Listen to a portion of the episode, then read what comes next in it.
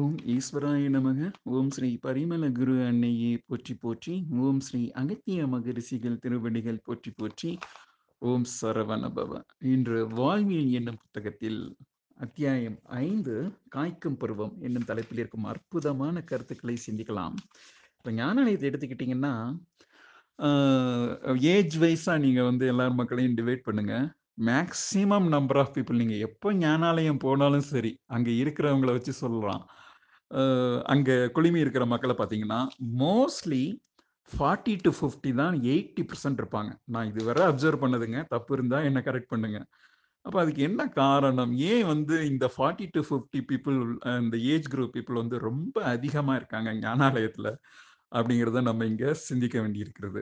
ஏன்னா அடுத்து வர்ற நாற்பது ஐம்பது வருடங்களுக்கு இவங்க வந்து தொடர்ந்து தொண்டாற்றிக்கிட்டே இருப்பாங்கல்ல. அதுக்கப்புறம் அவங்களோட குழந்தைகள் மறுபடி ஞானாலயத்துக்காக பணியாற்றுவதற்காக வருவாங்க ஸோ இந்த ஒரு ரீசனாக கூட இருக்கலாம் பட் ஐ டோன்ட் நோ அதான் இந்த சாப்டர் படிக்கும்போது சில காரணங்கள் வந்து நமக்கு புரிப்படுது அதாவது ஒரு மனிதர் வந்து திருந்த இடம் மூன்றுங்க ஒன்று வந்து என்னன்னா ஜெயிலு ரெண்டாவது ஹாஸ்பிட்டலு மூணாவது சிமிட்ரி அதாவது இந்த மயானம் அப்படின்னு சொல்லுவாங்கல்ல நான் வந்து கொஞ்சம் யங்ஸ்டராக இருக்கும்போது ரொம்ப என்ன சொல்கிறது ரைடிங் வந்து பைக் ரைடிங் வந்து ரொம்ப ஃபாஸ்ட்டாக பண்ணுவேன் அதனால நிறைய ஆக்சிடென்ட்ஸ் நான் மீட் பண்ணியிருக்கிறேன் பட் எனக்கும் ஒரு நாளும் அந்த இது வரல. ஆனால் ஒரு நாள் எங்கள் மாமா ஹாஸ்பிட்டல் அட்மிட் ஆயிருந்தார். அவரை பார்க்க போகும்போது மற்றவங்க அடுத்த வேறவங்க வந்து இந்த ஆக்சிடென்ட் ஆகி அவங்கள கொண்டு வருவாங்கல்ல அந்த அது எப்படி சொல்கிறது பிளட்லாம் சொட்ட சொட்ட கூட்டு வருவாங்க. அதெல்லாம் பார்க்கும்போது தான் அப்பா சாமி இது மாதிரி மாட்டிக்கூடாது அப்படின்னு சொல்லிட்டு ஒரு அறிவு வந்துச்சு. அது ஒன்று அப்புறம் திருமல தெய்வம் சொல்கிறாருல நீரினில் மூழ்கி நினைப்பொழிந்தார்களே. அதாவது சூரியன் காட்டிடம் கொண்டு போய் சுற்றிட்டு ஊரெல்லாம் கூடி உறக்க அழுதிட்டு பேரினை நீக்கி பிணமென்று பேரிட்டு நீரினில் மூழ்கி நினைப்பொழிந்தார்களே அப்படிம்பாரு. அதாவது நீரில் மூழ்கி நினைப்பொழிந்தார்களேன்னா அந்த மாதிரி மனிதர்களும் ஒரு நாள் சாக போறாங்க அப்படிங்கிற நினைப்பே அவங்க ஒழிச்சிடறாங்கன்னு ஒரு மீனிங் எடுத்துக்கலாம். இன்னொரு மீனிங் எப்படி எடுக்கலாம்னா அந்த இறந்தவரோட நினைவையும் ஒரு வாரம் அழுவாங்களா பத்து வாரம் அழுவாங்களா ஆண்டாண்டு காலம் அழுது புலம்பினாலும் மாண்டவர் மீள்வரோ? அப்படிங்கிற பாயிண்ட் எல்லாம் நம்ம இங்கே சிந்திக்க வேண்டியிருக்குது. அப்போ ரெண்டாவதா இந்த செமிட்ரிலையும் கொஞ்சம் அறிவு வரும்.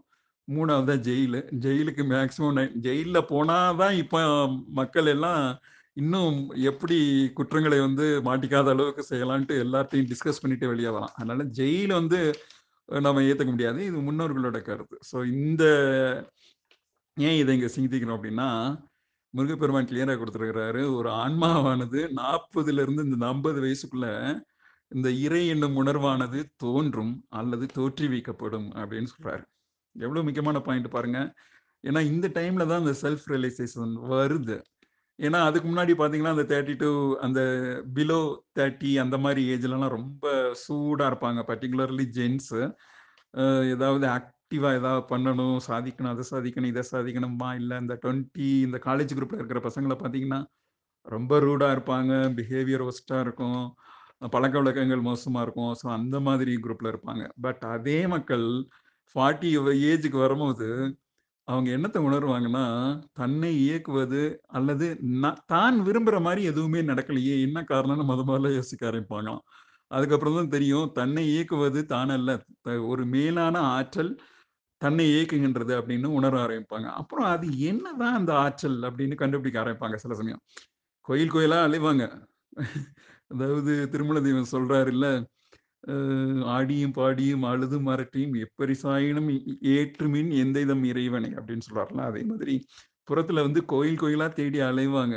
அப்புறம் ஒரு கட்டத்துல எந்த கோயிலுக்கு போனாலும் என்ன பரிகாரம் செஞ்சாலும் ஏன் நம்ம மனசு அமைதியாக மாட்டேங்குது அப்படின்னு யோசிப்பாங்க. அடுத்து இது என்னோட ஓன் எக்ஸ்பீரியன்ஸ்ல இருந்தே சொல்றேன். தமிழ்நாட்டில் ஆல்மோஸ்ட் நான் அந்த கும்பகோணத்துல பர்டிகுலரா அந்த நவகிரக கோயில்கள் அந்த கோயில் இந்த கோயில் அப்படின்ட்டு நான் போகாத கோயில்களே கிடையாது. அது சரி.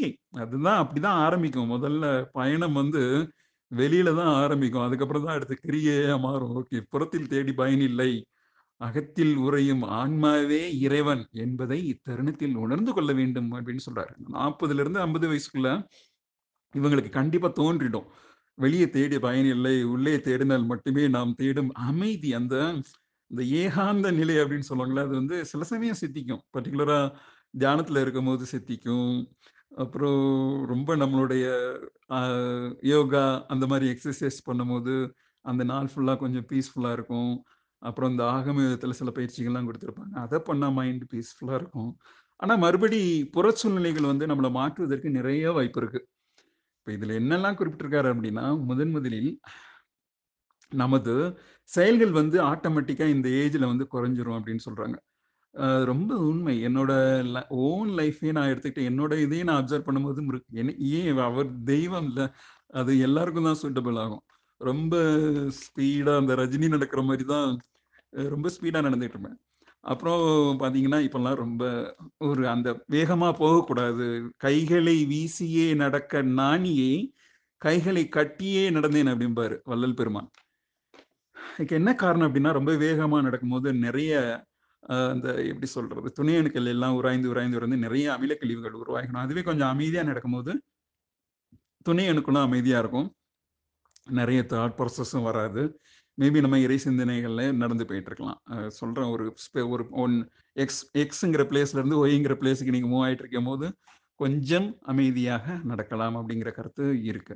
ஸோ அதாவது செயல்களில் வீரியம் வந்து ஆட்டோமேட்டிக்காக உடலிலும் சில அந்த டைம்ல கொஞ்சம் அந்த இன்டர்னல் பார்ட்ஸ் எல்லாமே கொஞ்சம் டிகிரேட் ஆக ஆரம்பிக்கிற டைம்னால, நேச்சுரலாகவே செயல்களில் வீரியம் கொண்டிருப்பதனை உணரலாம் அப்படின்றார் ரெண்டாவது சொற்களில் வீரியம் எப்படியாவது இதை வந்து முயன்று செயலாற்றிடுங்கள் அப்படின்றாரு சொற்களில் வீரியம் அப்படின்னா கொஞ்சம் இந்த ரஃப் அண்ட் டஃபாக பேசுறவங்க, இப்போ பார்த்தீங்கன்னா, காலையில் நாலு மணிக்கு நீங்கள் யார் கூடயாவது சண்டை போட முடியுமா?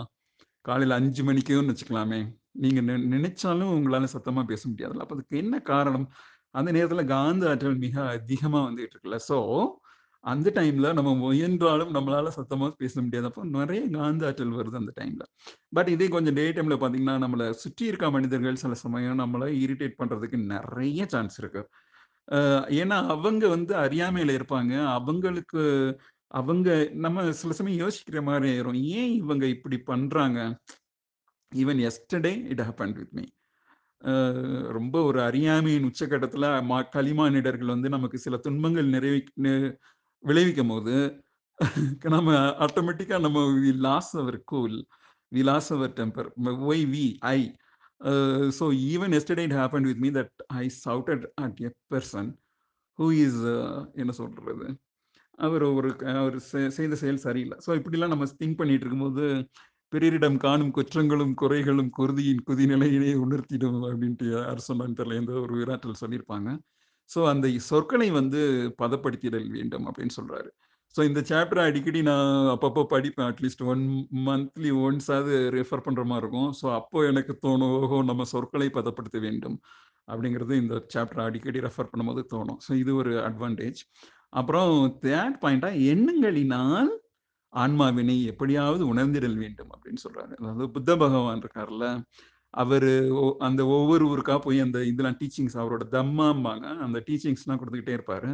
அப்போ அவர் போறதுக்கு முன்னாடியே அந்த அந்த ஊர்ல பக்கத்து ஊர்ல ஒரு நாலு கிலோமீட்டர்னு வைங்களேன், அந்த ஊர்ல இருக்கிற மக்கள்கிட்டலாம் ஒரு மனசுல வந்து ஒரு அமைதி தோன்றிடுமா அப்போ அவர் அந்த எண்ணங்களால அந்த எண்ண அலைகளினால பரப்புறாரு. "அன்பு, பணிவு, கருணை போன்றவற்றை எண்ணங்களினால் பரப்பிட வேண்டும்." அப்படின்னு முருகப்பெருமான் ரொம்ப அற்புதமாக குறிப்பிட்டிருக்காரு. அதே சமயம் அதை புரட்சியலாகவும் நமது குழந்தைகள்கிட்டயோ இல்லை பக்கத்து வீட்டில் இருக்கவங்ககிட்டயோ, இல்லை சுற்றி காணும் உயிர்கள் அனைத்திலும் நாம் அன்பு செலுத்திட வேண்டாம் "எவ்வுயிரும் தம்முயிர் போல் எண்ணி ஒத்து உரிமை உடையவராய் உவக்கின்றார் யாவர், அவர்களுந்தான் எம்பெருமான் நடமனிடும் திருவடி என அறிந்தேன்னு" வள்ளல் பெருமான் சொல்றது, இந்த டைம்ல நம்ம ஞாபகம் கொள்ள வேண்டி இருக்கின்றது. ஸோ இந்த மாதிரி மூன்று வழிமுறைகள் சொல்லியிருக்கிறாரு. அப்புறம் இந்த டைம்ல வந்து இந்த பழி வாங்குற வயசு 61 41 அப்படின்னு 21ன்னு ஒரு டயலாக் வரும். சம்சாரம் அது மின்சாரத்தில் அதே மாதிரி இதில் என்ன குறிப்பிட்டிருக்காங்கன்னா, இந்த டைமில் ஆட்டோமேட்டிக்காக எதிரிகளை கூட மன்னித்து விடும் மனப்பான்மை தோன்றுவதனை உணரலாம் அப்படின்னு குறிப்பிட்டிருக்கிறார். தீய குணங்கள், ஈவன் கொடிய விலங்குகளை கூட அன்பால் நேசித்திட வேண்டும் அப்படின்னு சில அட்வைசஸ் குடுத்திருக்கிறாரு. ஸோ ஆன்மாவே இறைவன் என்பதை உணரத் தொடங்கி, உணர்ந்து விட்டால், அடுத்து வரும் பருவம் என்பது பேரானந்த மிக்க பருவமா ஆயிடும்னு குறிப்பிட்டிருக்கிறாரு. ஸோ இது ஒரு பிளெஸ்ஸிங்ஸாக எடுத்துக்கிட்டு நாற்பது டு ஐம்பதுல தான் இருப்பாங்கன்னு நினைக்கிறேன். எனக்கு தெரிஞ்சு நிறைய பேர் ஞானாலயத்தில் அ ஆன்ம விடுதலை ஞானாலயத்தை நான் நான் சொல்கிறது நான் ஃபிசிக்கலாக பார்த்ததை சொல்கிறேன் சரிங்களா? எத்தனை பேர் ஆன்ம விடுதலை வாங்கியிருக்காங்க, அது அப்படின்னு அந்த கணக்கை கூட நம்ம வைஜெயந்தி மேடத்தை கேட்டால் கொடுப்பாங்க. அதில் நம்ம எத்தனை பேர் 40-50 இருக்காங்கங்கிற ஒரு கணக்கை கூட எடுக்கலாம். எனக்கு தெரிஞ்சு இவங்க தான் 80% இருப்பாங்கன்னு நினைக்கிறேன். ஸோ இந்த ஏஜ் குரூப்புக்கு ரொம்ப ஒரு லைஃப் டேர்னிங் பாயிண்டாக இருக்க போகிற பருவம். அந்த ஆன்மீக வாழ்க்கை தான் சிறந்தது, உள்முக வாழ்க்கை தான் சிறந்தது. அப்படிலாம் அந்த ஆன்மா வந்து ஆட்டோமேட்டிக்காக இயற்கையாகவே உணரும் அப்படின்ருக்காரு. பட் இது எல்லாருக்கும் சூட்டபிள் ஆகாதுல்ல. 70% ஆஃப் தி மக்களுக்கு இது சூட் ஆகாது. 30% ஆஃப் தி மக்கள் அட்லீஸ்ட் கொஞ்சம் சரியே இல்லையாவது இருப்பாங்க. கொஞ்சம் ரிஃபைன் ஆகிறதுக்கு வாய்ப்பு இருக்குது ஆனாலும் கலியின் செயல்களினால் சில மாசுகளும் மனதிலும், உடலிலும், சுற்றுப்புறத்திலும் சூழ்ந்து கொண்டு தான் இருக்கின்றது. ஸோ இந்த சாப்டர் கொஞ்சம் நீண்ட சாப்டரா போய் இருக்க வாய்ப்பு இருக்கு. இதுதான் வாழ்வியல் காய்க்கும் பருவம். அத்தியாயம் ஐந்து பர்டிகுலராக நாற்பத்தோரு ஏஜ்ல இருந்து 50 வயசுக்குள்ளவங்களுக்கு. ஸோ மீண்டும் ஒரு சாப்டரில் சந்திக்கிறேன். நன்றி குறி விடைபெறுகிறேன். நன்றி. வணக்கம்.